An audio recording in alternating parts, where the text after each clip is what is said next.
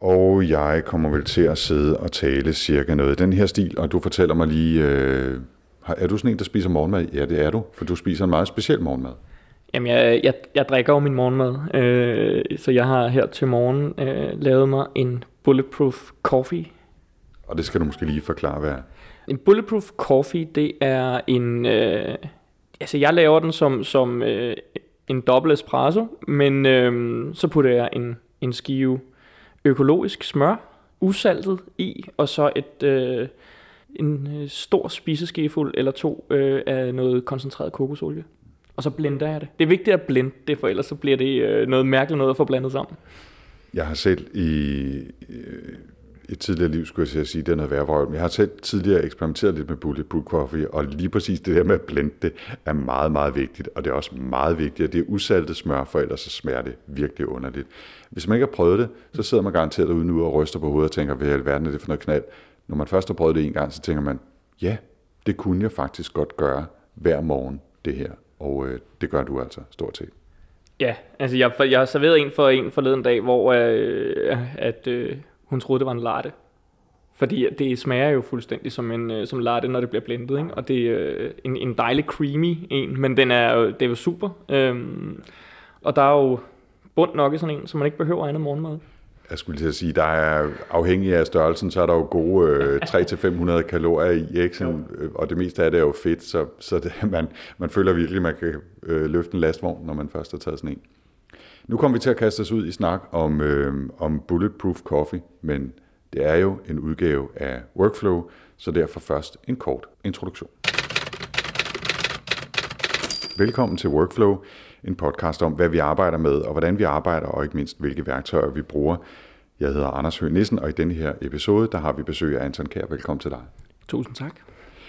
Vi er rykket ind i, jeg ved ikke øh, hvilket studienummer det er, men det er stuen her i lejligheden på Frederiksberg. Det var det eneste sted, vi sådan, øh, kunne finde ud af at mødes, hvor vi ikke blev forstyrret af alle mulige mennesker. Til gengæld kan man godt høre, at det ikke er et rigtigt studie. Jeg har forsøgt at åbne altandøren lidt, så måske dukker der også lyden af forår og fugle op i mikrofoner. Det vil måske egentlig være meget hyggeligt. Men Anton, vi skal tale om nogle af de værktøjer og metoder, du bruger til at holde styr på både dit arbejde, dit øh, mentale velbefindende og dit fysiske velbefindende. Hvis jeg ellers har klippet ind, så har vi lige snakket en lille smule om Bulletproof Coffee. Det kan vi eventuelt vende tilbage til. Men vi skal lige finde ud af, hvem du egentlig er. Ja. Og lad os begynde i omvendt kronologi. Fortæl om, hvad du laver i dag?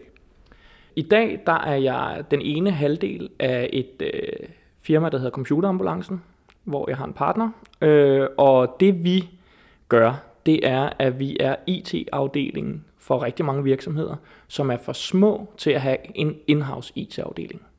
Og vi tager også privatkunder øh, og laver reparationer. Og vi laver 85% øh, Apple support og reparationer, men vi laver også noget Windows support, og jeg er selv gammel Windows-mand, men har lavet Apple de sidste 12-13 år.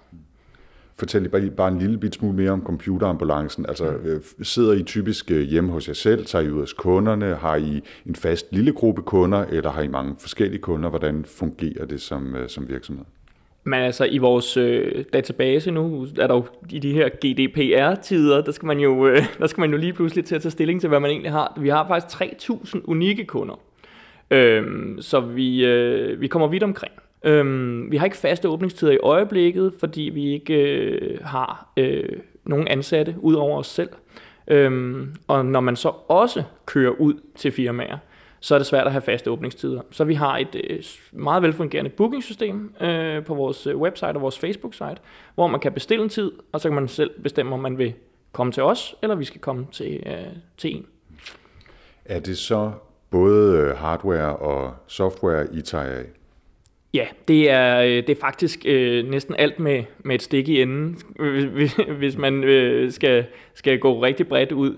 Vi laver både... Øh, hjælper folk med at flytte deres øh, mailserver fra en udbyder til en anden, hvis de, øh, hvis de gerne vil over på noget øh, Google eller Office øh, 365 eller noget, i stedet for at være afhængig af en internetudbyder. Og vi har øh, kontorsetups, men vi hjælper også den enkelte private, som har øh, spildt en kop kaffe i sin øh, MacBook og, øh, og skal have lavet en, øh, en ultralydsrensning, eller skifte en skærm eller en harddisk eller noget andet. Laver masser af opgraderinger af, af computeren og den slags jeg får, når I nu hedder computerambulancen, så får jeg jo det der billede af, af Ghostbusters ind i hovedet med sådan en stor gammeldags uh, amerikansk flyder af en ambulance, ja. som så er rækket op med alt muligt uh, maggrej og skruetrækker og softwarepakker og alt muligt andet uh, ethernet-kabler i baggrund. Det, det er nok ikke helt sådan, det foregår, men sådan vil jeg gerne tænke på jer. Jamen, det, det er ikke helt forkert. Altså, vi har en, uh, vores logo er jo uh, ambulance-logoet, den der... Uh, der ligner Red Hot Chili Peppers logo, ikke? men bare hvor der mangler en stang. Sådan et uh, ambulance logo, og så har vi en bil, hvor uh, at den er sådan nogenlunde udsmykket som en ambulance, men uh, så du, du er ikke helt ved siden af. Jeg vil sige, det er ikke en gammel amerikanerbil, det er bare en, en polo, men altså... det er bare en polo. Ja, der findes vel nærmest ikke en bil, der er mindre amerikaneragtig end en lille polo. Ej, altså, okay. Det skulle lige være en, en Trabant måske, men... Øhm, jeg tænker også på, om man måske så i virkeligheden kunne kalde for øh, computerparamediciner eller, eller, men det, jeg ved ikke, om det er en beskyttet titel. Jo, øh, men, øh, men jamen, sådan, vi har faktisk brugt de titler på vores website. Øh, vi havde en, øh, en ung øh, studerende øh, ansat, hvor at øh, øh, vi så øh, havde vores tre billeder på hjemmes, øh, hjemmesiden, og der var jeg stod som overlæge, øh, Øjvind stod som Mac-kirurg, Øh, og faktisk så stod, øh, så stod Mikkel som, øh, som paramediciner, men, men øh, jeg kan ikke huske, om der stod Windows paramediciner, for det var det, han lavede mest på det tidspunkt. Jeg tror, det var sådan for ligesom at, at have hele spektret dækket ind. Så vi har brugt det. Jeg ved heller ikke, om den er beskyttet, men det er væk igen, hvis der er nogen, der brokker sig. Jeg kan så fortælle, at øh, i talende stund, så den aktuelle og nyeste episode af Workflow er jo faktisk med en rigtig kirurg, øh, nemlig min fætter, som er robotkirurg ja. og arbejder ude på Herlev Hospital. Så der er en lille rød tråd. Øh, planlægning, det er jo, er jo øh, det eneste, det handler om her i, i programmet. som om. Anton, øh, fortæl lige så, hvordan du er havnet der i computerambulancen som overlæge, fordi du har jo faktisk en temmelig, øh, lad os sige, omfangsrig karriere, og har lavet mange forskellige ting, og der er sikkert også mennesker, der har stødt på dig ude i virkeligheden, ja. i mange andre sammenhænge, end lige som ham, der kom med skruetrækkeren og installerede en mailserver. Øh, så fortæl lige en lille smule om, hvad du har lavet før. Jeg har lavet virkelig mange øh, forskellige ting. Det er du fuldstændig ret i. Øh, jeg tænkte også lige over det på vej herhen, fordi jeg tænkte måske, at jeg ville blive spurgt om det. Altså mit første rigtige job, det var at være stand-up-komiker. Og det er så længe siden, så det ikke var et rigtigt job, men det er det jo gået hen og blevet. Det er 22 år siden, jeg begyndte på det. Men øh, jeg droppede ud af gymnasiet, fordi dengang, at jeg gik i gymnasiet, der opstod noget, der hed den frie ungdomsuddannelse. Og den frie ungdomsuddannelse, det var jo en super fed opfindelse for dem, som måske øh, enten havde en plan, eller ikke havde en plan. Og jeg var en af dem, der havde en plan. På det tidspunkt, der vidste jeg, at jeg ville lave tv.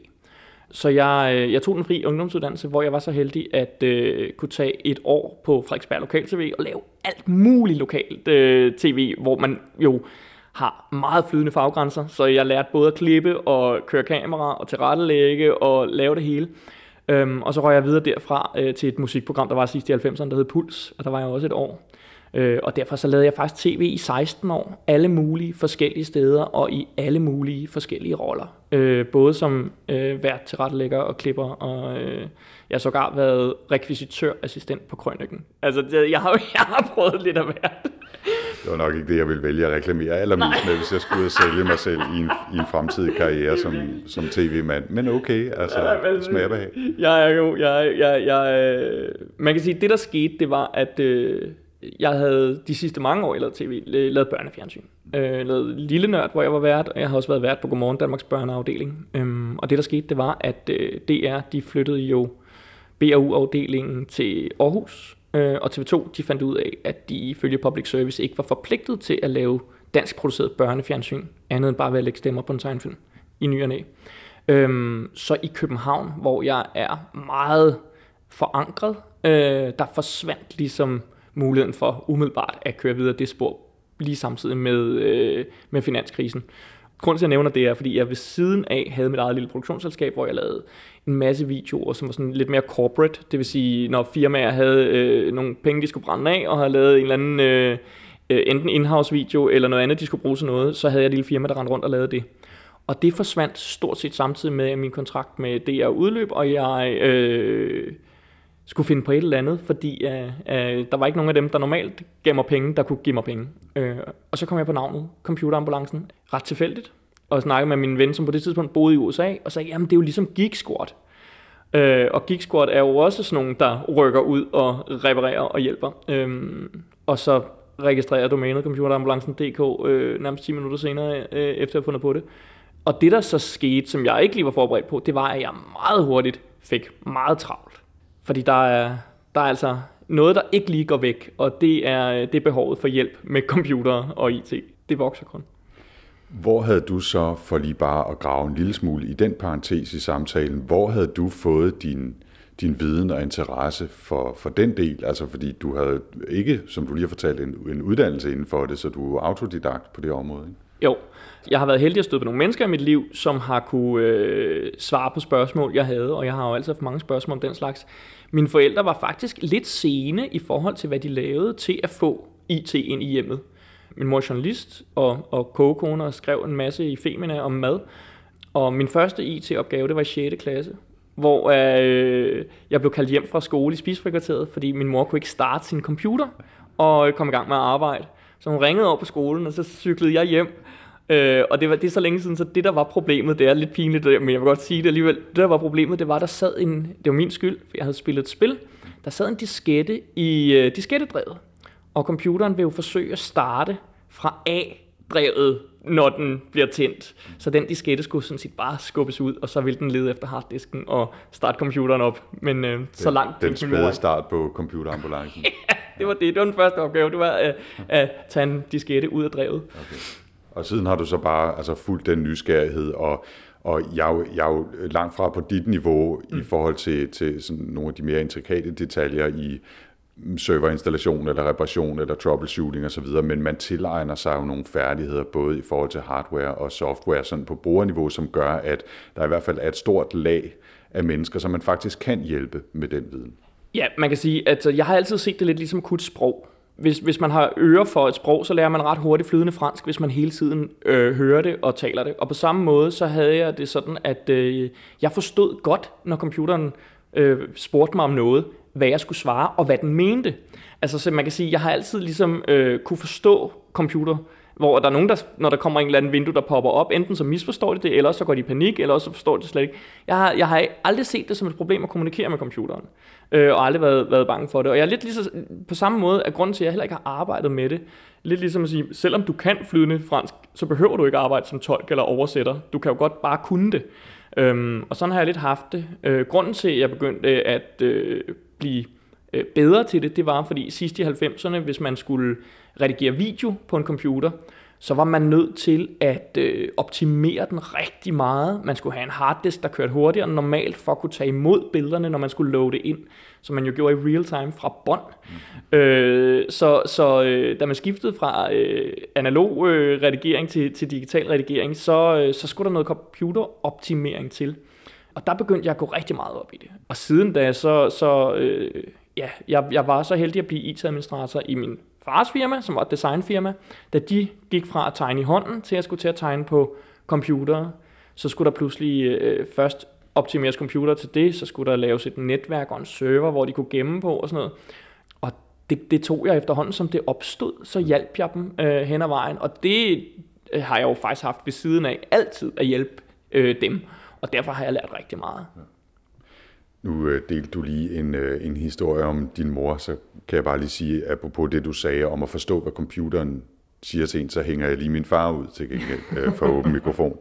Han er en type, som i øvrigt, øh, og det har jeg fortalt mange gange, øh, spiller rigtig meget. Altså Playstation, øh, Xbox og så videre, har adskillige generationer af alle konsoller derhjemme. Men når det gælder computer og i stigende grad også smartphones, så er han virkelig angst Altså måske mest angst for at komme til at gøre et eller andet, som gør, at nogen tager hans penge eller et eller andet. Så han har den vane, at hvis der dukker en dialogboks op på skærmen, som han ikke forstår, og det øh, her taler vi 99% af alle dialogbokse, så kan han godt finde på at bare slukke, altså ved at hive stikket ud af væggen, fordi han er så bange for, hvad der skal ske. Ikke? Mm. Øhm, så han, han er en, som, som ikke har øre for det der, og nu skal det også siges, at han jo med hastig skridt nærmer sig de 80 år og så videre, ikke? så han, han er lovlig undskyld. Men det har i mange år været lidt sjovt for mig, at han, den der spilverden og konsolverden og så videre, det, det er jo ikke fordi, han ikke kan det og synes, det er spændende og så videre, men der er bare en eller anden grundangst ved den der, især PC, som, øh, som, som han bare øh, har svært ved at takle. Det var et totalt sidespring computerambulancen, det kører der ud af. Jeg er super øh, fascineret af, at det i virkeligheden er titlen, der har givet anledning til dit nuværende firma og job, øh, som jo kører fint. Det, det minder mig om alle de gange, hvor man har lavet konceptudvikling, og så har man fundet på en titel, og så har man tænkt, at det kunne være et sjovt program. Ja. Øh, uden i virkeligheden at have andet startpunkt end en titel, som man synes er sjov. Ikke? Jo. Jamen det, det, det var sådan set sådan, det, det opstod. Øh, og så var det, så var det også en god anledning, for jeg gik på det tidspunkt alligevel og hjalp alle mennesker med at lave deres computer, uden at have en god grund til at tage penge for det. Øhm, men så kan jeg lige sige, nu har jeg altså lavet et firma, så, så nu begynder jeg at uh, sige, det er mit job. Ikke? Ja, og, og nu skal I betale ja. også i noget andet end kaffe og en flaske vin og en, uh, en brownie, hvis det er. Ikke? Anton, øh, for lige at, at tage et lille kig bag kulissen. Mm. Så grunden til, at vi kom i kontakt, var jo, at jeg for øh, en håndfuld episoder eller to siden lavede en, en workflow om OmniFocus. Den app eller det system, som hedder OmniFocus, som er en virkelig, virkelig avanceret udgave af et, øh, et huskelisteprogram, øh, grænsende til noget project management, som tager udgangspunkt i den her Getting Things Done, GTD-tankegang, og virkelig er sådan et, som, som mange går øh, rundt om i overvis, og når de så kaster sig over det, så dyrker de det også fuldt og helt og, og omfavner det virkelig. Der talte jeg med Morten Røvik fra, fra Norge, som fortalte om det, men du dukkede hurtigt også, øh, også øh, i det danske miljø som en, der beskæftiger sig meget med GTD. Det var den måde, vi kom i kontakt på. Men udover det, så tænker du på andre aspekter af dit liv, som jeg synes er interessant at se på i sådan en treenighed eller en balance. Og, og det er noget af det, som vi skal prøve at fokusere på det næste stykke tid. Men lad os begynde med, med OmniFocus og GTD. Fortæl en lille smule om, hvordan du bruger det, og hvad du synes, der er godt ved det, hvordan det hjælper dig.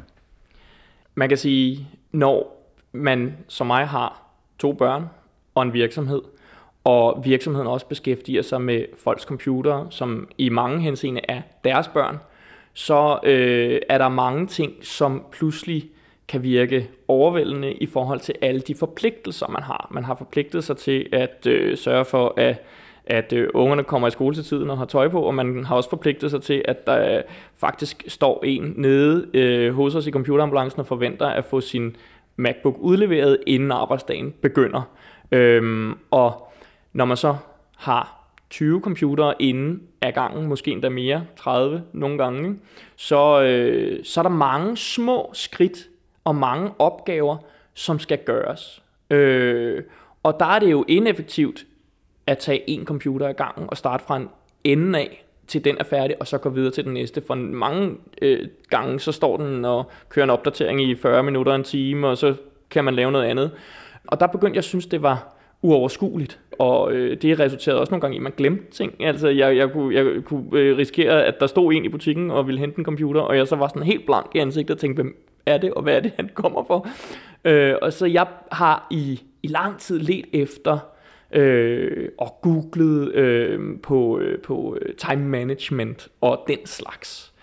Og måden jeg fandt frem til GTD var faktisk fordi jeg begyndte at drikke Bulletproof Coffee, og det lyder fuldstændig vanvittigt, når jeg siger det på den her måde, men det er jo fordi, jeg ser det lidt som om, der skete sådan en, en, en øh, trætrins raket, for at jeg ligesom i øh, tog mit liv op til overvejelse og fik, øh, og, og fik styr på, på de dele, der ligesom havde haltet i den sammenhæng. Jeg har i de sidste 13 år praktiseret japansk buddhisme, og den del har gjort, at jeg har haft sådan ro på selv i stressede situationer. Men det hjalp ikke i den øh, virkelige konkrete verden øh, til, hvordan jeg så kunne få gjort ting. Så den der ro ikke blev til, at jeg bare ikke fik gjort noget som helst, men at jeg rent faktisk øh, øh, fik gjort nogle ting, uden at, uden at gå ned med stress. Ikke? Jeg, jeg, jeg forestiller mig, at det er det, der har hjulpet dig til at være helt rolig, når der dukkede folk op ja. øh, om morgenen, og, og, og du tænkte, hvem er du, og hvad, hvad, hvorfor er du her, og hvad skulle jeg have lavet for dig? Men du har taget det helt roligt. det, jamen, jamen, det er det, der har været. Og, og, og det er også det, øh, men, men samtidig er det jo ikke Øh, Øh, det, er jo, det, er jo, det er jo ikke rart, og det er jo ikke en, en, en måde at køre øh, sin forretning på. Vel? Øh, og det, det jeg vil sige, det var dengang var jeg også øh, helt alene om computerambulancen. Det var før jeg fik Øjvind med som partner, eller fik nogen ansatte. Øh. Men det der skete, det var, at jeg øh, faktisk i dit program for mange år siden hørte om Bulletproof Coffee i harddisken. Dengang så tænkte jeg, at det lyder da fantastisk, men jeg fik aldrig rigtig gjort noget ved det. Og så ved jeg simpelthen ikke, hvor ideen kom fra til at prøve det igen. Men jeg prøvede det igen. For jeg havde øhm, haft en, en regnskabsfejl, der gjorde, at jeg skulle... Øh, og det var kun mig, der kunne det. Jeg kunne ikke engang give det til en revisor eller noget andet. Vi havde haft, øh, at mange af vores øh, indtægter var blevet bogført forkert. Lang historie, skal ikke komme ind på nu. Men jeg skulle altså arbejde i, øh, i mere eller mindre døgndrift. Og så tænkte jeg, nu prøver jeg sgu det der Bulletproof Coffee.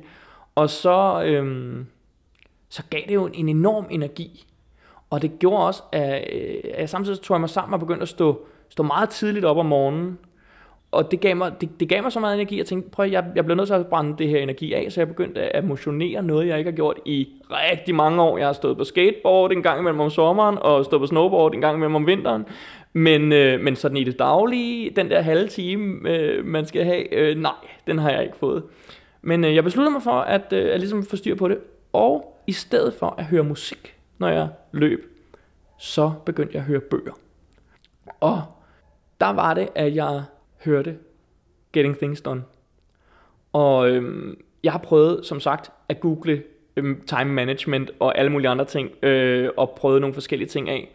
Øhm, men det her var den første metode, som virkelig gik ind, og jeg kunne se med det samme, at den, øh, den kunne hjælpe mig. Fordi der er så mange ting i ens liv, man skal have gjort. Og det er altså virkelig, virkelig, virkelig mange. Og selv i folk, der ikke har komplekse arbejder eller komplekse liv, så skal der stadigvæk betales regninger og øh, bestilles tid til tandlægen. Og øh, der er alle de her små ting.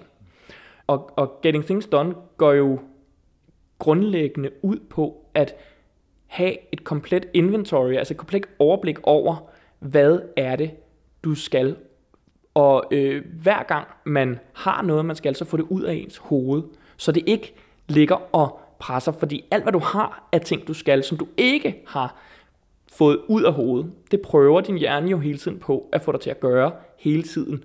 Øh, hvis du siger morgen, Nå, i løbet af i dag, der skal jeg faktisk lige det og det og det, så skal jeg huske kl. 12, skal jeg ringe til ham.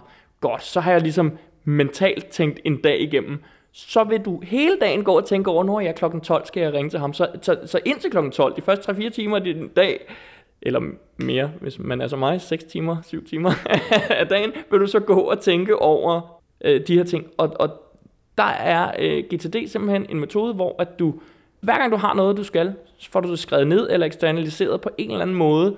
Øh, jeg bruger meget mit ur, som jeg taler til, og siger, husk mig på at. Det er en phrase, som som øh, Siri forstår øh, og gør, at det bliver lavet om til en reminder. Jeg har så lavet min reminder om, så de sender den besked, jeg siger til den, ind i OmniFocus. Og det er jo der, vi nu kommer tilbage efter lang tid. Jeg ved ikke, om hvor meget af det her, du kommer til at klippe ud. Intet, intet. Okay, men øh, kommer tilbage til, til OmniFocus, som er den hop, hvor alle de idéer og øh, gøremål, og hvad der nu ellers kommer ud af mit hoved, ender. Så, så tager man simpelthen, og det er det, der er hele essensen, det er, man skal ikke springe noget i sit liv over.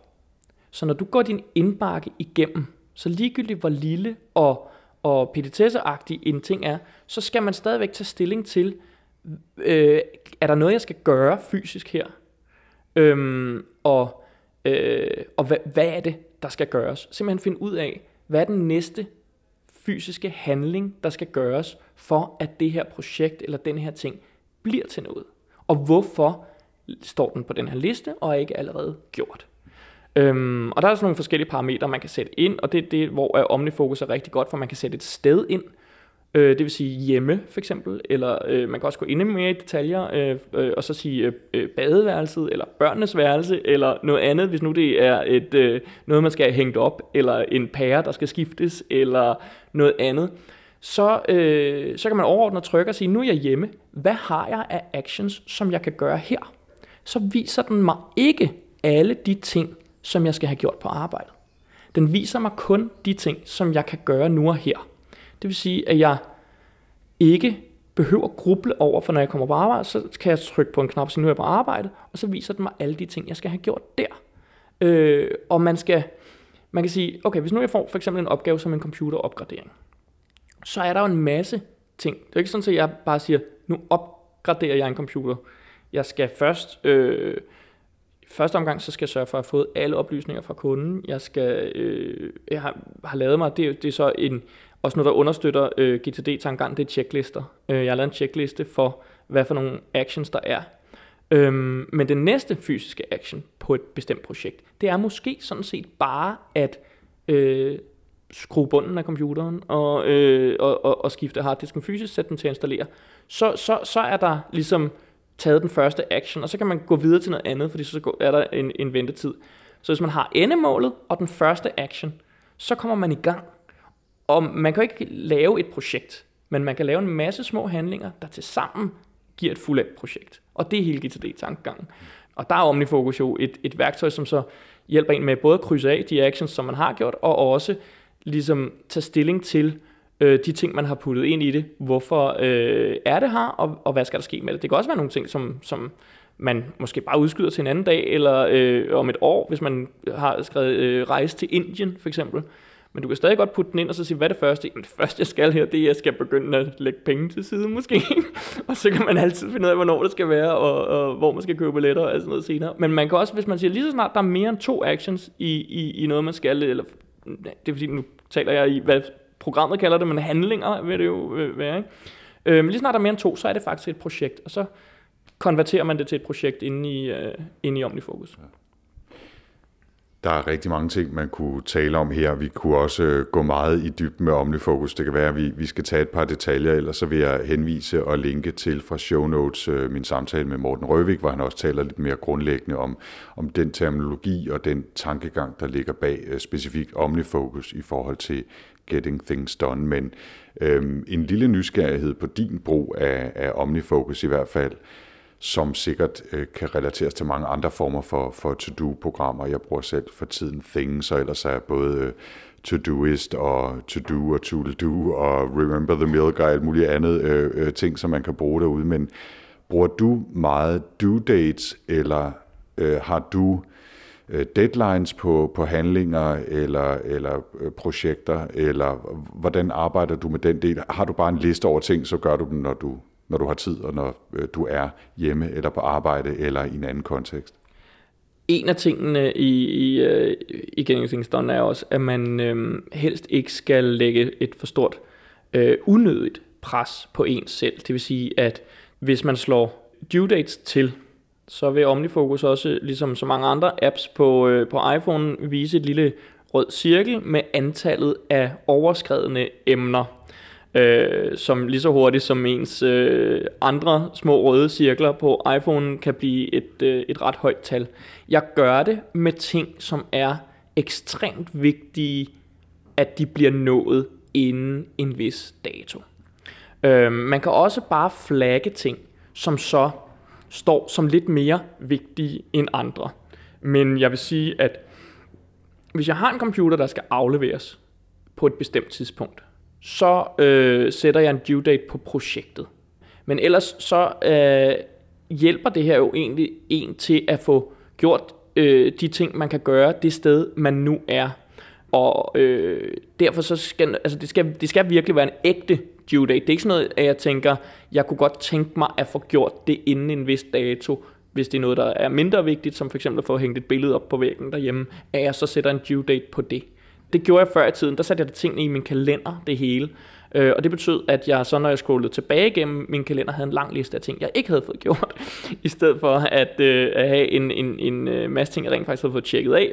Så ja, det er rigtigt, at i, øh, i GTD-sammenhæng, der kan det godt blive både, at man får gjort en hel masse, fordi det giver en blod på tanden til at få gjort en hel masse, men det kan også være, at man får eksternaliseret en masse øh, mindre væsentlige ting, som man så kan slappe af overfor, fordi de står i projektet, så man glemmer det ikke igen, men man får det måske ikke gjort, før man rent faktisk har noget fritid, eller noget tid til at få det gjort. Øh, jeg bruger due dates, når det er vigtigt det, det er selv og øh, en balance, jeg slås lidt med, og, og her i Workflow, der kan man altså godt tillade sig at nørde ud omkring sådan en lille detalje noget, så det, så det gør vi altså lige et øjeblik.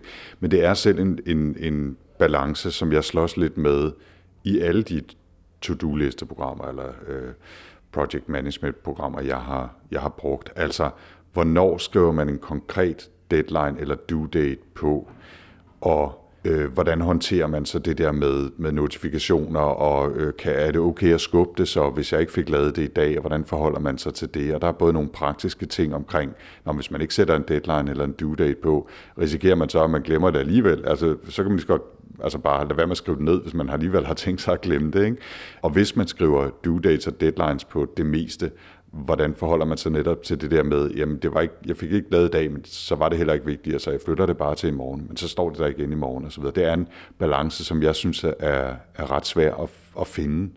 Øhm, og, og jeg er sådan begyndt at lege lidt med de der ting, som jeg gerne vil have lavet, som er vigtige at lave på et eller andet tidspunkt inden for de næste uger eller måneder, øh, dem giver jeg en someday tag, eller øh, lægger dem i den kategori. Fordi så kan jeg hele tiden, hvis jeg føler, at jeg har ledet et øjeblik, eller lige vil skabe et overblik over, hvad jeg, hvad jeg måske har ting, der skal have en deadline, så går jeg ind og kigger der, og så kan jeg så vælge en ting ud, som kan være at sige, okay, nu skal de der billeder altså hænges op, og så giver jeg det en deadline. Så prøver jeg ligesom at, at få en rutine, der hedder, jeg smider ikke deadlines eller due dates på alting, men går jævnligt ind og kigger på projekter, der ligger i en, de skal også laves liste, ikke? Jo, men en af de, en af de øh ting, som man også kan måske blive bedre til, eller jeg kan blive bedre til, det er realistisk, øh, øh, altså hvor lang tid ting vil tage. Fordi øh, hvis man sætter en deadline, og hvis du så backtracker alle de actions, der skal gøres inden den deadline, og hver af de actions til sammen så tager længere tid, end du rent faktisk fysisk kan få plads til i din kalender inden den deadline, så er deadlinen overskrevet på forhånd. Øh, og det, det har været et af mine store problemer, måske også derfor, jeg er begyndt at gå så meget op i det her, det er, at øh, jeg tilhører tidsoptimisterne i allerhøjeste grad. Øh, og det gør også, at jeg ligesom har lavet en regel for mig selv, så hvis folk kommer med deres computer og siger, hvornår, den, altså, spørger de, hvornår kan du have den færdig, og så jeg tænker, om den kan jeg have færdig i overmorgen, så siger jeg, den kan jeg have færdig i næste uge. Eller forstår du? Fordi det, det er jo øh, sådan, så, så øh, jeg skal lære mig selv at lægge noget ekstra tid på. Og det er også et, en ting, som i lige præcis, når man arbejder med computer, er fuldstændig umuligt at svare på øh, med mindre det er en meget rutinepræget opgave, som for eksempel at skifte en skærm, eller skifte en harddisk eller noget. Fordi selv med en harddisk, hvis den er, øh, generelt så kan man flytte cirka 100 GB i timen, det vil sige, hvis man skal, hvis man skal øh, overføre fra en disk til en anden, og folk skal have, have skiftet deres disk ud til en SSD eller noget andet, som vi gør rigtig meget. Men har den gamle harddisk nogle fejl, så har vi jo noget software, der sørger for, at folk får al deres data med. Øh, og der kan den nogle gange gå i hak i en halv dag, hvor den står og forsøger at flytte de samme bits over, for at folk får alle deres filer med. Øh, og derfor så, så er sådan en, selv sådan en rutinepræget opgave kan hurtigt fuldstændig skride. Det er, når folk beder om en specifik due date, og det gør de jo, fordi de skal bruge deres computer igen, så kan det være afsindigt svært at give dem en realistisk øh, ting. Og, øh, derfor så, det, så, så, så vil jeg sige, det, det her det hjælper øh, til i hvert fald at få alle de actions, der skal til, eller alle de øh, punkter på listen øh, eksternaliseret, så man, så, man, så man har et overblik.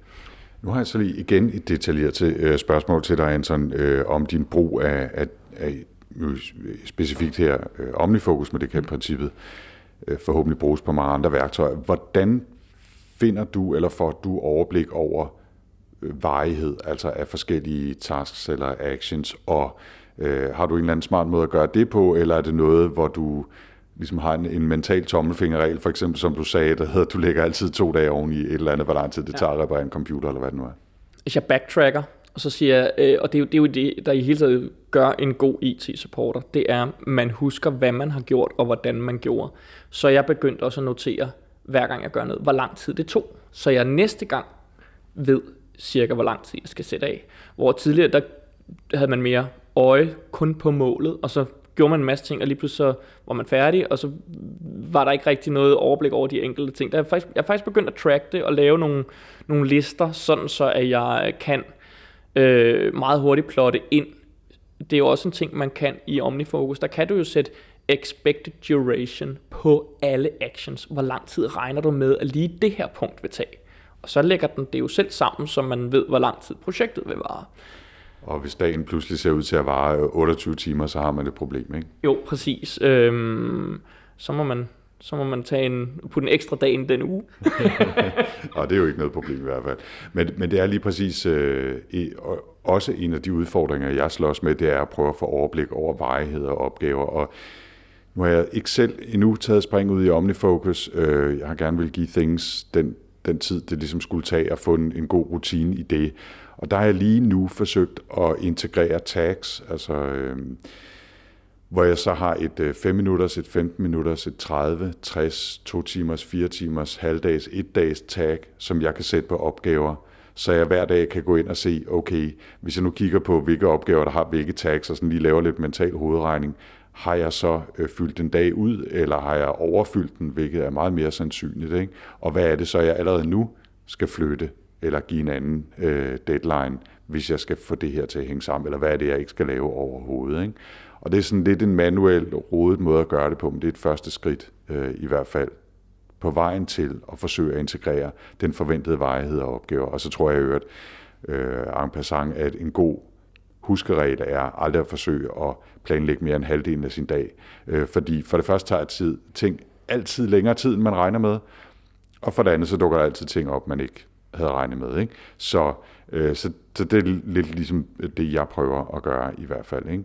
Og den anden idé, jeg har til at prøve at takle det, det er øh, et begreb, jeg har stødt på i den podcast, der hedder Mac Power Users, øh, hvor, hvor der er en, øh, David Spark, som er vært, en af værterne på det program, han har kastet sig ud i noget, han kalder for hyperscheduling øh, eller hypercalendaring, hvor han simpelthen skriver alting ind i sin kalender, hvad han laver, hvis det varer længere tid end, lad os sige, 10-15 minutter.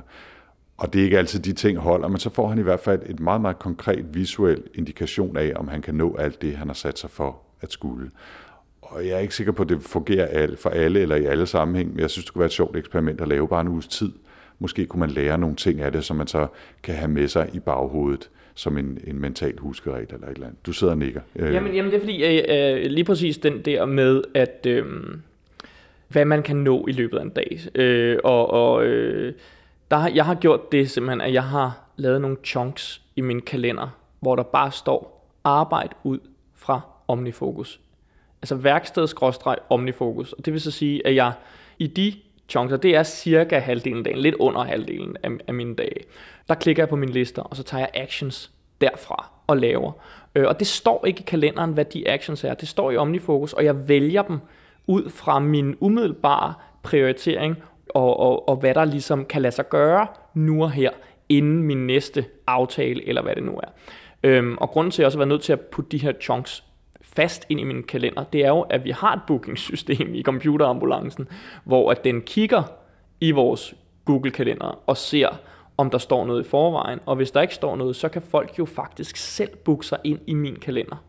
Og hvis mine dage var helt åbne, så risikerer jeg jo aldrig at have tid til andet end at tage imod nye kunder, som booker sig ind i min kalender. Så derfor har jeg øh, været nødt til at blokke øh, nogle forskellige blokke ud. Jeg har en, en, en blok, når jeg møder ind, der hedder Morgengennemgang, hvor jeg øh, går de actions, jeg skal have gjort den dag igennem.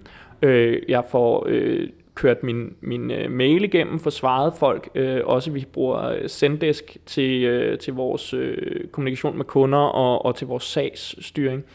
Øhm, sørger for, at øh, jeg har et view, der hedder, har ikke fået svar inden for 24 timer. Jeg har også et andet view, som jeg er lidt ked af at måtte have, der hedder, har ikke fået svar inden for 48 timer, men hvor jeg så kan gå gå folk igennem, så alle kunder bliver svaret, når jeg så, og min e-boks og andre ting, som, som, som skal gås igennem, og det var igen sådan nogle ting, hvor at, at grunden til, at jeg var nødt til simpelthen at, at få fokus på de her ting, det var jo, at når ja, jeg har fået en sms om, der ligger noget i e-boksen, jeg skal også have tjekket den på et eller andet tidspunkt. Så har jeg lavet sådan nogle rutiner, så jeg, når jeg møder ind, så gør jeg det, og så har jeg så frit til kundebookninger, og så har jeg så en eftermiddags gennemgang, hvor jeg igen lige tjekker og får svaret, og så har jeg omnifokus og værksted resten af dagen, og så bytter jeg så rundt på, hvornår jeg har øh, kundefri, og hvornår jeg har omnifokus hver anden dag. Så nogle kunder kan, hvis de kun kan booke sig ind om formiddagen, og nogle andre kan booke sig ind om eftermiddagen. Man skulle nærmest tro, at vi havde aftalt det øh, på forhånd, men jeg har faktisk også for relativt nylig, måske for et par måneder siden, lavet en, en gul kalender, som, som jeg bruger til ligesom at holde styr på ting. Der har forskellige kalender, en der hedder privat, en der hedder arbejde, en der hedder fælles med min kæreste osv. Og der har jeg faktisk lige lavet en også, der hedder praktisk to do, som er den, jeg smider ind og som betyder, at jeg for det første skal huske ikke, at når selvom der står, at jeg har fire timer ledet den dag, bare begynder at lave alle mulige andre aftaler, for jeg har altså en masse opgaver stående, som skal laves. Øh, og så husker jeg at sætte sådan en fire timers blok ind, der bare hedder praktisk og to-do, men som er der, hvor jeg rent faktisk laver mit arbejde, så jeg ikke fylder det op med alle mulige møder og tænker, hey, jeg har en hel dag, hvor der ikke er nogen møder, så derfor kan jeg lave tusind andre ting. Nej, det kan du ikke. Det er der, du skal arbejde for pokker. Ikke? Øh, så, så jeg har en, en tilsvarende kalender, som, som jeg prøver at bruge som sådan lidt en åben blokering af, at jeg skal arbejde, men hvad jeg skal arbejde med, det er altså afhængig af, hvad der står i, i det her tilfælde, i things. Øh, I dit tilfælde vil det være i OmniFocus. Ja, præcis, og det er jo faktisk nærmest kun de chunks, som ikke er planlagt. For jeg, går, jeg, jeg er jo sådan øh, helt i, i detaljer med for eksempel min morgenrutine og min eftermiddags aftenrutine og sådan noget. Også for, og jeg ved godt, der er nogen, der siger, at det er fuldstændig vanvittigt, jamen hvorfor har du skrevet et bestemt tidspunkt i din kalender, hvor du skal lege med dine børn? Så siger man, det har jeg, fordi ellers så risikerer jeg at arbejde på det tidspunkt. Men der, det, det, som gik op for mig, da jeg ligesom begyndte med det her, det er, øh, eller det er gået op for mig for mange år siden, men der er aldrig ikke noget at lave. Øh, så hvis du skal lave ingenting, så skal du faktisk prioritere at lave ingenting og skrive det ind i din kalender. Fordi der er aldrig ikke noget at lave. Du er aldrig færdig. Det er ikke sådan, så jeg havde engang en, en, øh, en medarbejder, som gik hjem og sagde, der er ikke noget at lave. Så siger jeg, det, det er ikke helt rigtigt. Der er aldrig ikke noget at lave. Vel? Altså, det kan godt være, du er færdig med de ting, der lige var foran dig, men der er altså andet at lave. Ikke? Og det, det er det, der er så... Øh, det er lidt uhyggeligt at tænke på, at vi lever i en verden, hvor der aldrig ikke er noget at lave. Ikke? Fordi stenalderen, når man havde fået det mad, der skulle øh, spises den dag, og man havde spist det, så var der måske ikke så meget andet at lave. Jo. Men, men, og så alligevel ikke, altså øh, selvfølgelig har det været med en anden form for granularitet, og, og med, måske med et mindre pres og, og, og færre valg af, hvad man skulle lave, men der har jo altid været noget, der hed, Nå, vi skal også være sikre på, at vi har noget at spise i morgen, eller at der er flintøkser nok til, at vi kan gå på jagt, eller at, at øh, hvad hedder det, hulen ikke styrter ned af mørerne på os, eller der er bare, altså, der er jo altid ja, noget at lave et eller andet sted. Over for, øh, over for stenaldermændene, ja, ja, at, at de havde herre meget fritid. Det har de jo. De havde et system, der hed uh, Getting Stones Done. Uh,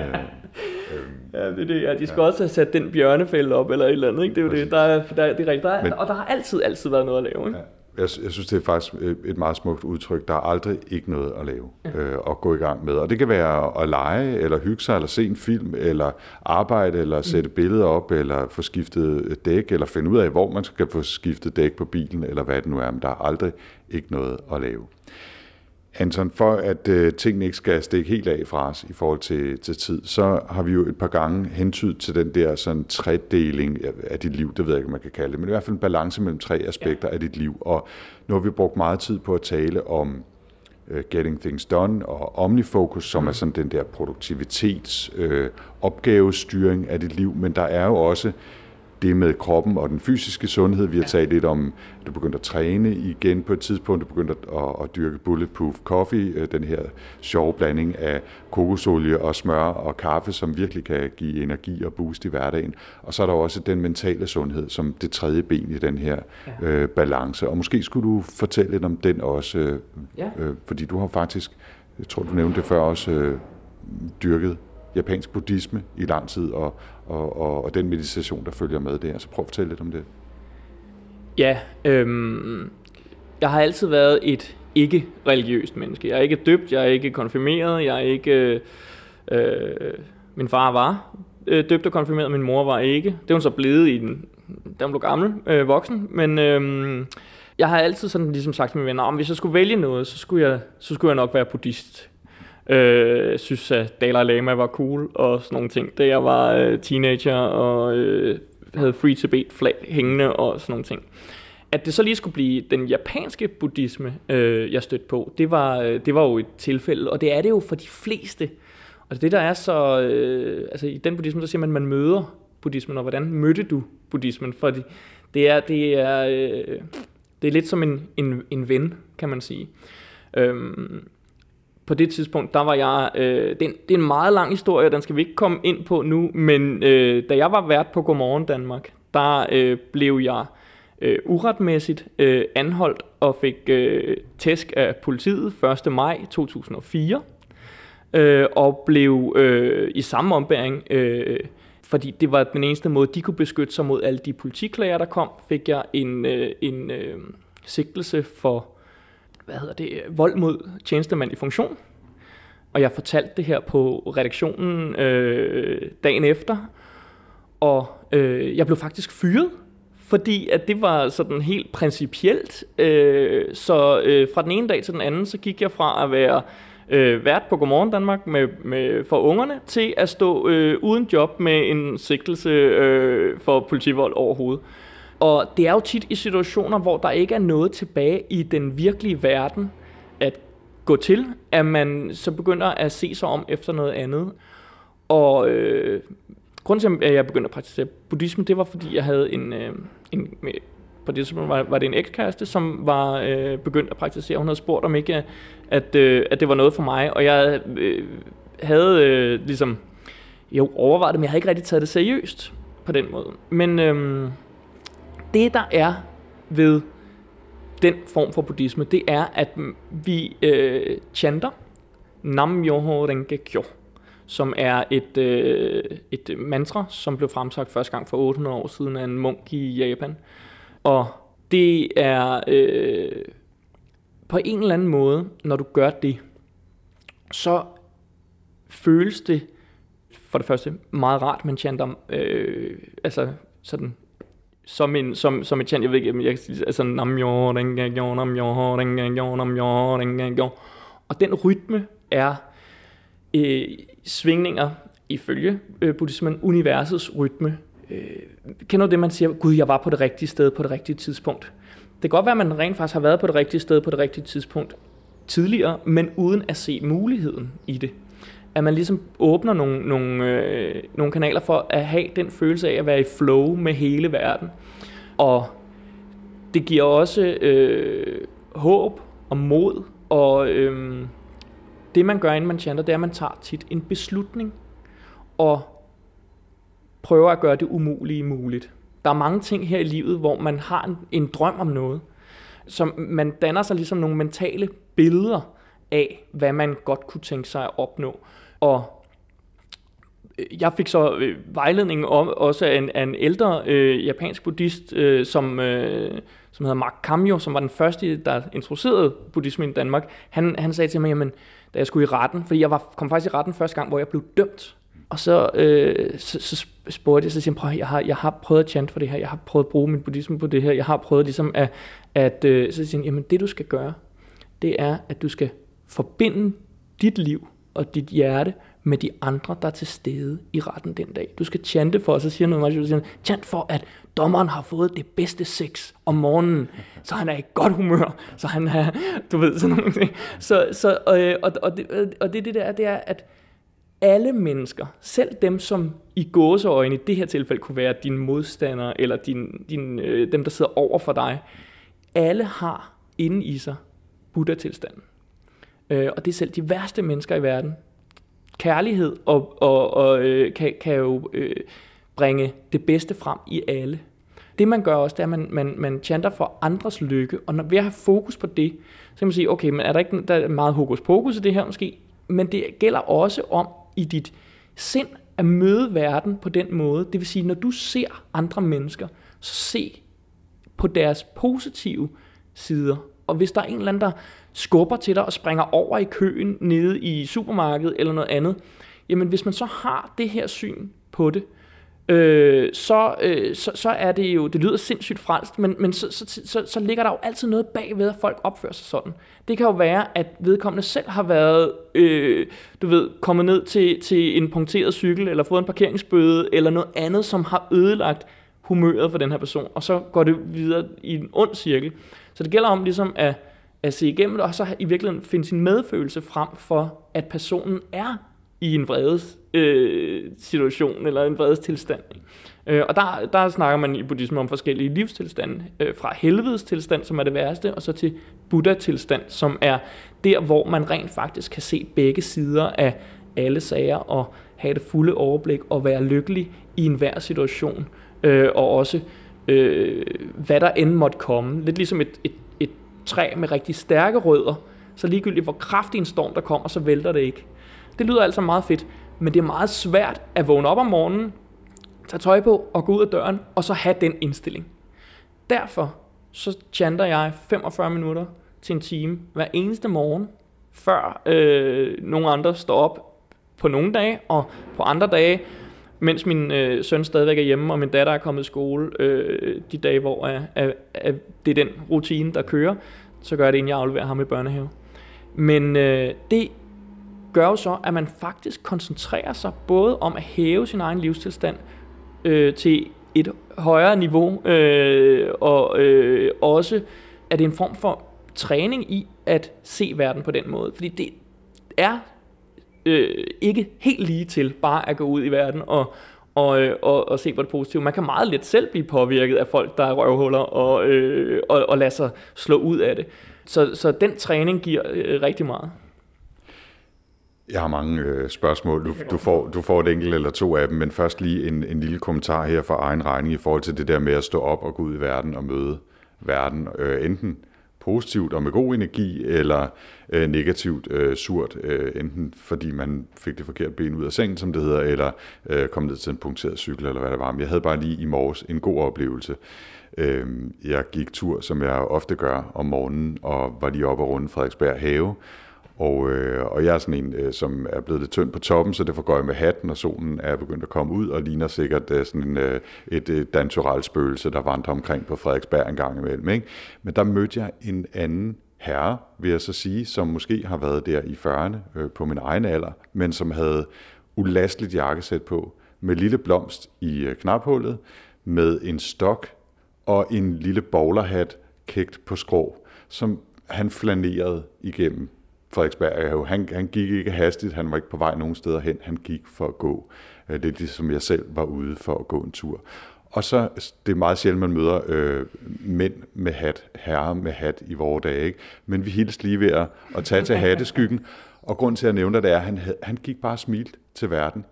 Jeg ved ikke, hvad fanden han var på, eller hvad der var hans Øh, deal, eller om han er reklamekampagne, sådan noget stealth-reklamekampagne for et eller andet. Jeg så ham også senere på vej ned fra Eksberg Allé. Jeg, jeg blev sgu i godt humør af, at han smilte til sin verden, og så smilte jeg til ham, og så gik jeg og var glad over at have set ham og have smilt til ham. Ikke? Øh, og det er jo et eksempel på, at man faktisk kan sprede god energi. Og nogle gange er det jo meget, meget lidt, der skal til. For eksempel bare et smil. Ikke? Øhm, det er okay, at din telefon ringer, for det giver mig anledning til den anden ting, jeg lige vil sige, var, at nu sad jeg reklameret for åben altandør og forårslyde, men øh, mens vi har talt sammen, så har der også kørt en eller anden skraldebil, eller en, en, en gravko, eller et eller andet rundt nede i en baggård et eller andet sted, så det har vi altså også lige fået med. Ja. Og så til øh, meditation og et par spørgsmål til dig. Det kan måske lyde øh, kompliceret og stort og spirituelt og abstrakt øh, på samme tid, også selvom du både har plantefrø og, og alt muligt andet, men, men du sagde, at det er noget, du gør hver dag, ja. øhm, 45 til, til 60 minutter deromkring. Bare lige helt kort, altså sætter du dig et eller andet bestemt sted øh, og, og gør det, bare, bare lige et kort billede af, hvordan det så foregår?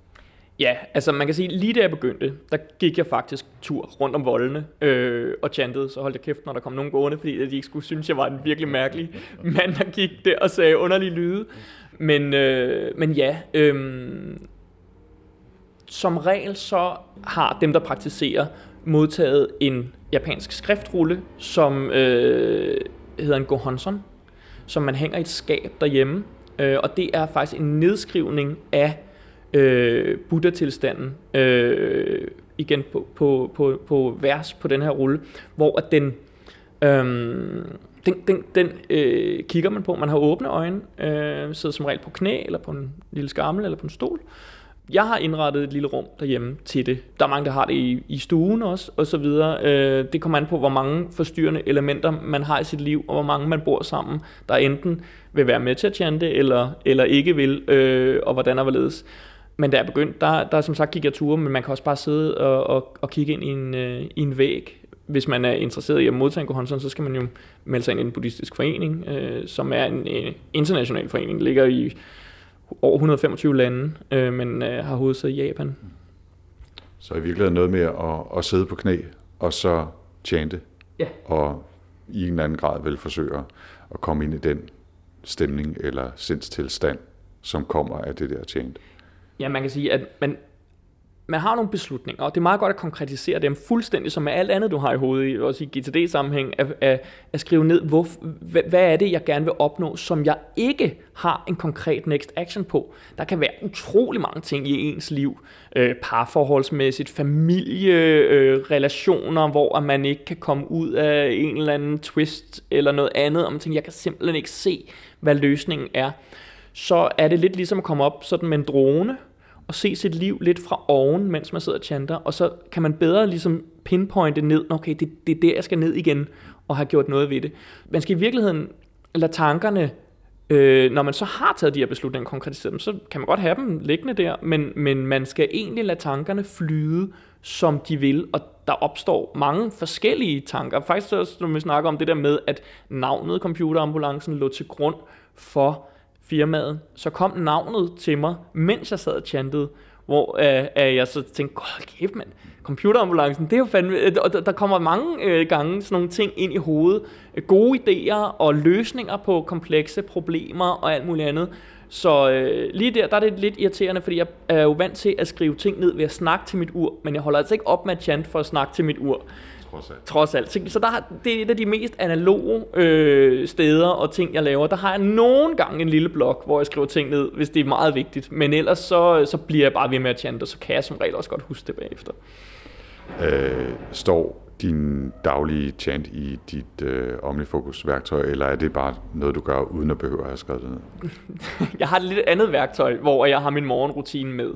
Og der har jeg sagt, okay, jeg har en datter, der skal møde i skole kl. kvart over 8. Jeg har en søn, der skal være afleveret børnehaven på et bestemt tidspunkt. Jeg har øh, en masse ting, som skal være nået inden nogle meget stramme deadlines hver morgen. Og det, det er simpelthen givet af vores samfund. Der er nogle super stramme deadlines hver morgen. Og øh, der har jeg jo backtracket og sagt, hvor lang tid tager det at køre i skole?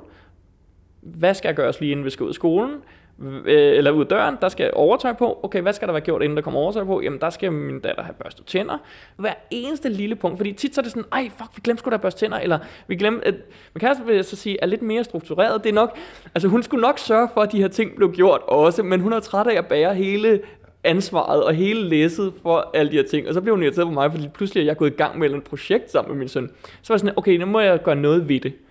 Øhm, og der har jeg faktisk fundet et værktøj, som øh, jeg kan mærke, det er det, du fisker efter, vi skal Jeg, snakke lidt jeg, om. jeg, jeg fisker ikke efter noget som helst. Jeg er bare nysgerrig, fordi jeg ved, vi skal tale om det værktøj på et eller andet tidspunkt, men om det var et tip, du havde valgt, eller noget, du gerne ville tage her, det, øh, det er jeg faktisk lidt usikker på. øh, jeg kan sagtens lave et andet. Det er også et tip, fordi det er virkelig noget, jeg vil Ja. anbefale. Men, men jeg, jeg, jeg vil gerne snakke om det nu. Jeg, jeg, jeg synes, vi skal, vi skal lave det her som en lille teaser, Ja. ja. og så bruger du det som et af dine tip okay. lige om lidt.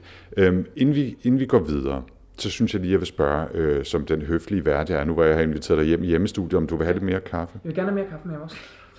Ved du hvad, så, så, så laver vi lige en, øh, en pause, så får du lov til at gøre det, så hælder jeg kaffe op Ja, det er fint. så hviler jeg armen så længe.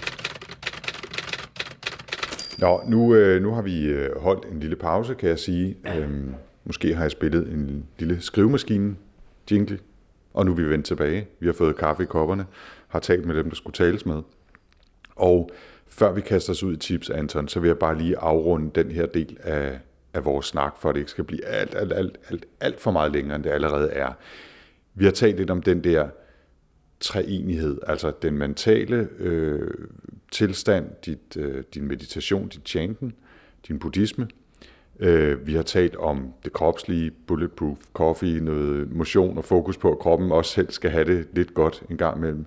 Og så har vi selvfølgelig brugt en masse tid på at snakke Getting Things Done og GTD og så videre, fordi det trods alt måske er det, der er mest i fokus her i, i workflow. Men sig lige en lille smule om dine tanker om de der tre ben i hverdagen, som jo går på tværs af arbejde og privatliv og familie og kærlighed og ambitioner og alt muligt andet. Altså, hvordan tænker du på de der tre ting i sammenhæng, hvis du gør det? Jamen, det var også, øh, det var, var også en af de ting, vi, vi talte om, da vi, da vi snakkede om at lave det her program. Og, øh, og det er jo, at jeg, jeg ser det jo som en, en ligebenet trekant. Det du indtager, det du putter i din krop, det hjælper jo din mentale øh, tilstand. Nu skal det sige, nu snakker vi kun om bulletproof coffee, men der, der hører, hører jo øh, en masse med omkring også, øh, hvad man spiser, og, øh, og, øh, og sørge for, at, øh, at, at få så få giftstoffer ind i kroppen som overhovedet muligt, og så meget energi i det, du spiser øh, som muligt.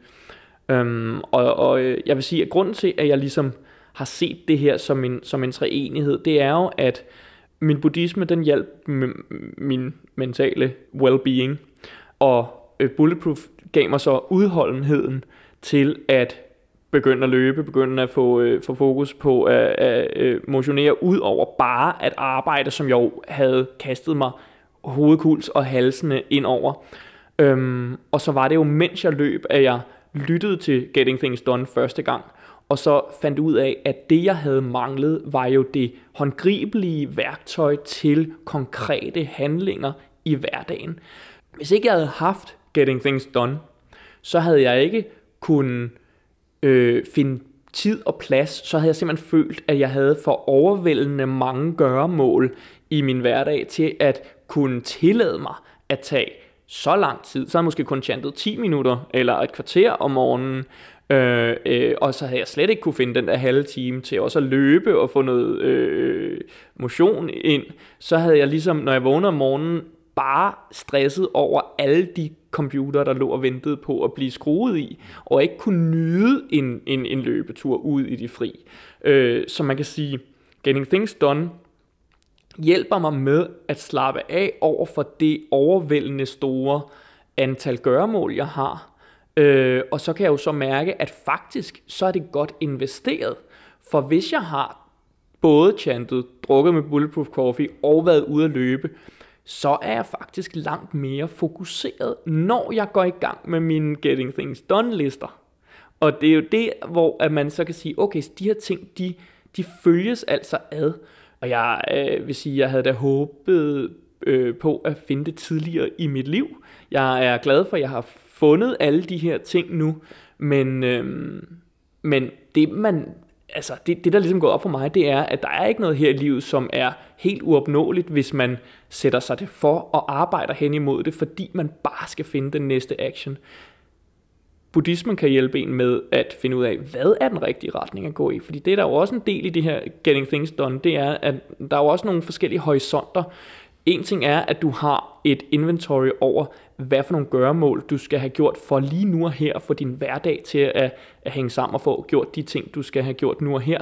Men hvor vil du gerne være om 10 år? Hvor vil du gerne være om 15 år? Øh, at få fokus på det, der vil jeg sige, at der giver de der 45 minutter om morgenen, man chanter så også om aftenen, men jeg gør det kortere tid, nogle der tjener to timer om dagen, og nogle der tjener halv time i alt, to gange kvarter, det er lige meget. Men den tid der, jamen den bruger man jo på mm, at rense ud i sit mentale øh, overblik over livet og mål i livet, øh, ikke mindst. Og så finde ud af, jamen, er det overhovedet den rigtige retning, jeg er på vej i? Er det her noget, jeg gerne vil? Det er, det er, det er en god trekant. Ja, og det er, det er selvfølgelig vigtigt at pointere, som du også gør her, at det handler ikke kun om at drikke øh, smørkaffe, men også om at, at sove rigtigt og spise, spise gode ting og øh, tænke på sit helbred og holde sig bare i nogenlunde form osv. Så, videre. så, men super, super interessant, at de der ting i en eller anden grad skal hænge sammen, og så kan vi en anden god gang, tror jeg, snakke om, om den der idé om balance. Altså om, om ting skal være altså en lige, fast ligebenet trekant, eller det er en, en sådan dynamisk ting, hvor nogle gange vejer det ene lidt mere, så vejer noget andet lidt mere, så har det tredje øh, punkt, eller det tredje hjørne, en større indflydelse en periode. Men den der sådan, om det svinger hele, hele tiden tilbage rundt omkring en balance, men det er aldrig statisk, tror jeg er en interessant ting at have i baghovedet omkring det der med at reagere på ting, der kommer ind, uanset om de så er gode eller dårlige. Men øh, så er vi på vej ned ad en tangent, der kommer til at tage øh, tre timer mere. Ikke? Så i stedet for, øh, hvis du er med på det, synes jeg, vi skal tage tre tips. Ja. Jeg beder jo altid mine gæster om at komme med tre gode tips. Der kan være apps, eller film, eller bøger, eller øh, life hacks, øh, som det hedder, eller hvad man nu ellers har lyst til at fortælle om. Så hvad skal være tip nummer et? Og vi har jo allerede teaset lidt for, øh, for et af dem tidligere, vi, men, men skal vi ikke skal vi, skal, skal vi starte med det så? Ja, Det, kan, det, kan, det, det kan hurtigt tage lidt tid øh, at komme omkring det tip. Øhm, og det er en app, som er dansk udviklet af to studerende, øhm, som havde det som deres specialprojekt. og det er en app, som, øh, som jeg bruger, men jeg er ikke øh, umiddelbart i målgruppen. Den er lavet til børn med ADHD.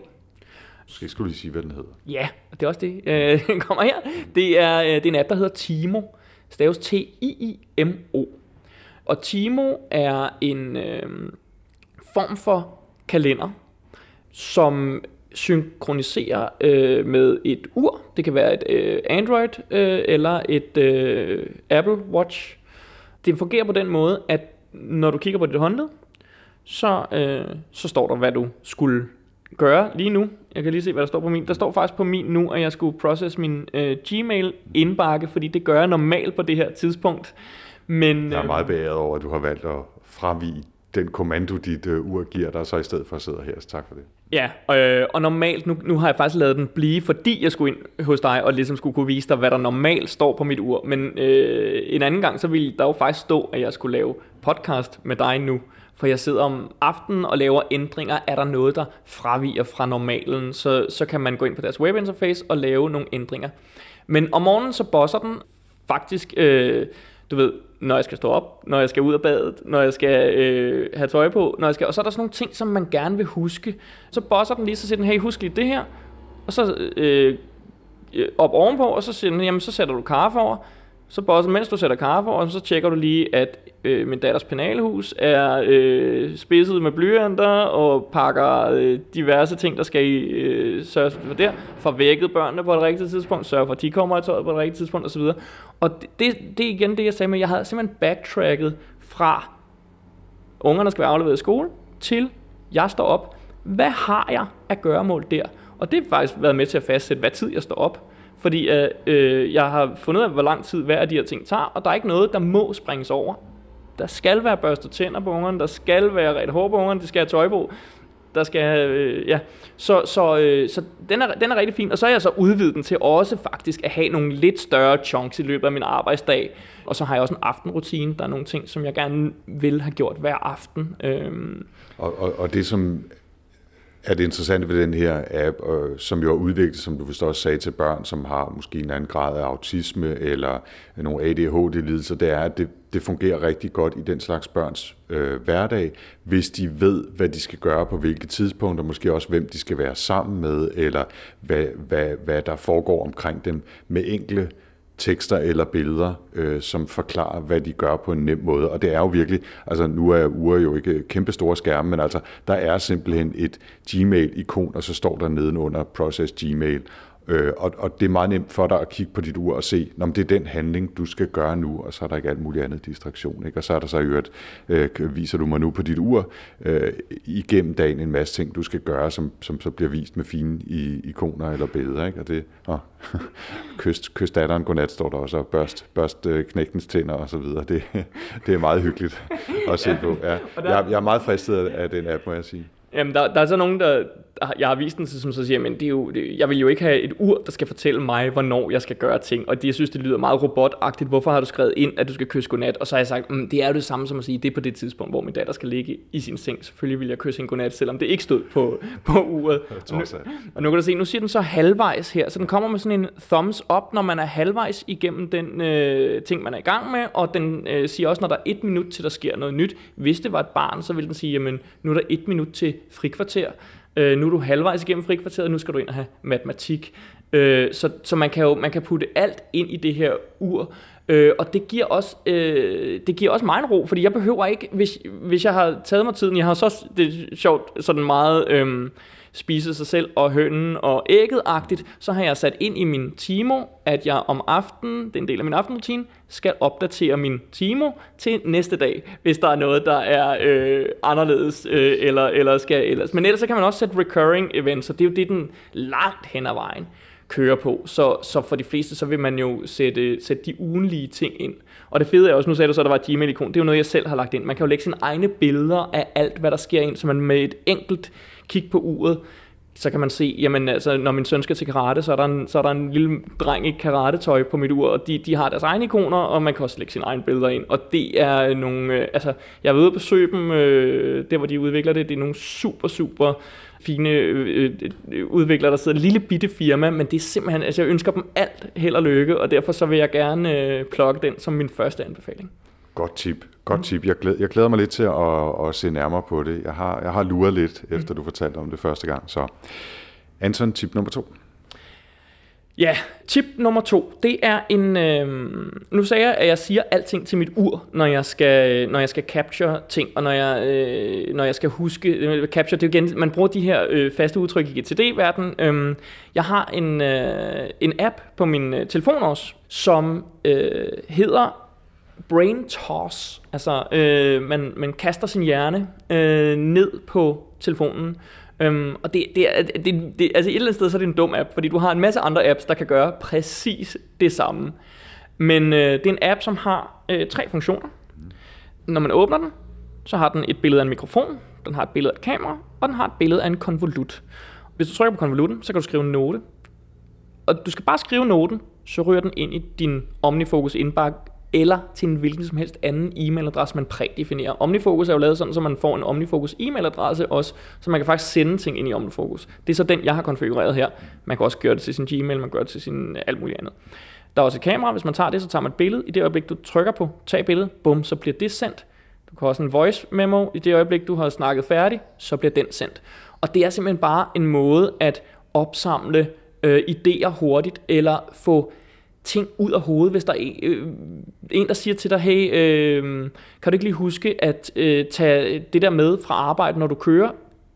Øh, eller kan du ikke huske, at du skal det her på der der, eller skal vi mødes, eller, skal vi, eller du får bare en god idé. Jeg bruger det hele tiden.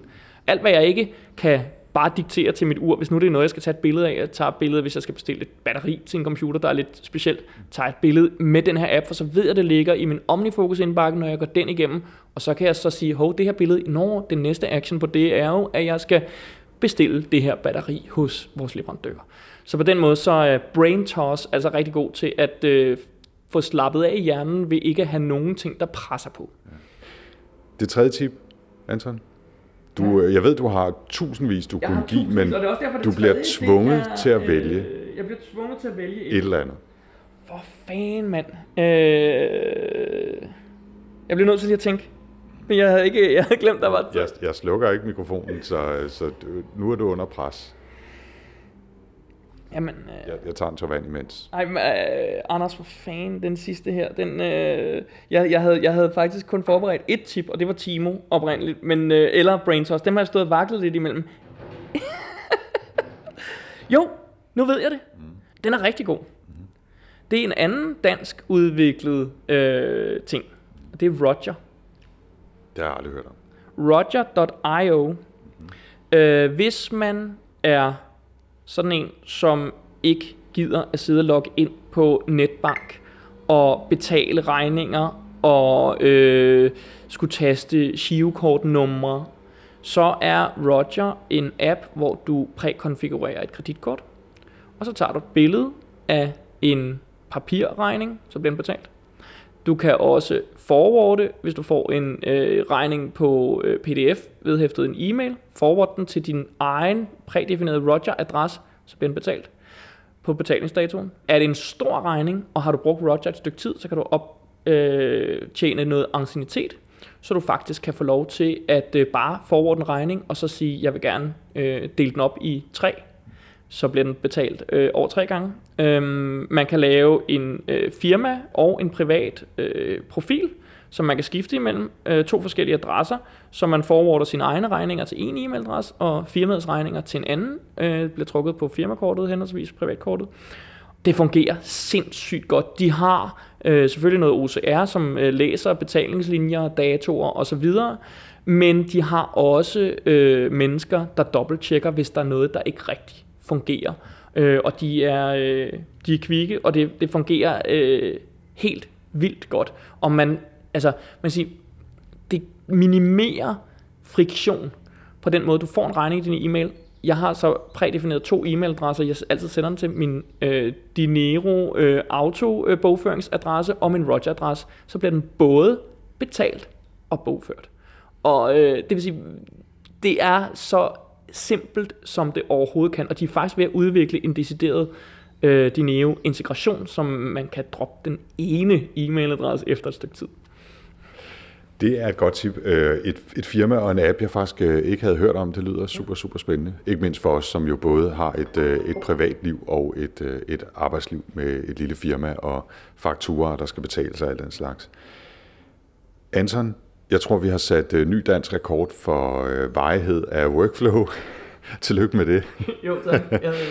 øhm, og vi kunne øh, have talt mere, men det kunne jeg med alle mine gæster. Øh, så derfor så får du også, som alle andre, en åben invitation til at vende tilbage en anden god gang, hvor vi kan dykke dybere ned i nogle af de ting, vi har talt om, eller tale om noget helt fjerde eller femte, eller hvor meget vi nu er nået til i rækken. Men i hvert fald for i dag, tusind tak, fordi du kom og fortalte om den trekant, som, som styrer dit liv.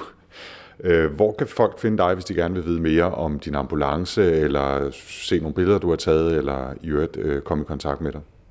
Jeg er faktisk den mest inaktive Twitter-bruger overhovedet, men jeg har dog at computer babu, hvis man vil. Det kan jo være, at folk, der øh, hører øh, Workflow, tweeter meget, så findes den, men ellers så er vi jo på computerambulancen.dk eller på facebook.com-computerambulancen, hvor man kan bestille tid og så videre. Øh, jeg personligt har... Øh, ikke rigtig andet end min øh, Facebook-profil, men øh, jeg er på, øh, på Instagram, og jeg hedder noget så kedeligt som Anton Kær med K-J-A-E-R. Øh, det, er, øh, det er private billeder og ting og sager, men øh, hey, øh, følg med, det er fint. Øh, og øh, der poster jeg jo også af til små ting om de ting, jeg går og laver ud over øh, billeder af ungerne. Ikke? Så der er jo også noget med bulletproof, og jeg har også lavet øh, opskrifter over, hvordan jeg øh, laver ting og sådan noget i, i tidens løb. Og så har jeg faktisk øh, fra, mit, fra mit andet liv, mit tv-liv, så har jeg apricotpig.dk, som er øh, ligesom øh, aprikos og gris på engelsk, fordi at på japansk, det var noget, jeg fandt ud af, da jeg begyndte at praktisere buddhisme, at øh, japanerne de grinede meget, da de tastede mit navn ind i deres oversættermaskine, fordi de sagde, ha ha ha, apricotpig.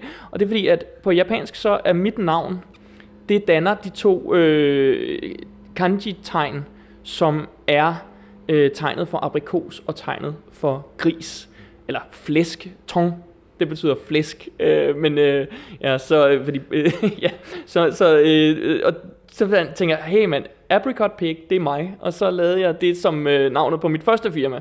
Øh, og der ligger jeg stadig på apricotpig.dk, men der er virkelig ikke noget øh, opdatering, fordi al mit fokus er på computerambulancen.